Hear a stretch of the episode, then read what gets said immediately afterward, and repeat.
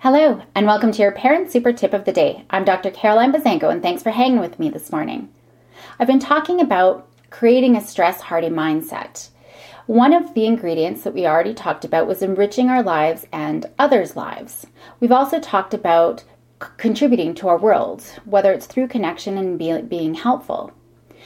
And now, the third ingredient to a stress hardy mindset is having a growth mindset versus a fixed one. Here you see challenge as a learning opportunity rather than something to be avoided. Stress is viewed as contributing to our growth, making us stronger, smarter, more resilient. Oftentimes, we get stressed about things that are beyond our control, which is not helpful. So, to have you know the chance to develop a positive mindset, we, we need to think about stress focusing on things that we can control rather than stressing out and becoming overwhelmed.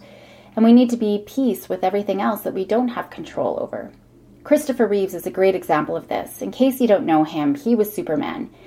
Uh, he became paralyzed after falling off of a horse. It was a rough journey, certainly for him, but he made the best of it and one day said that paralysis is a choice.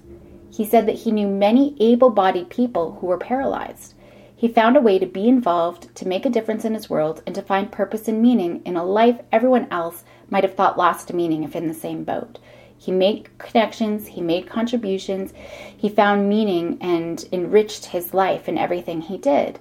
And this last piece is the growth mindset. He saw his paralysis as a challenge for growth, to become a better person. We have a choice in how we act and, we, and how we react, so it's up to us to choose the life we want to lead. And so, seeing any stressful situation or traumatic experience as a growth opportunity. Have an awesome day and go make happy happen.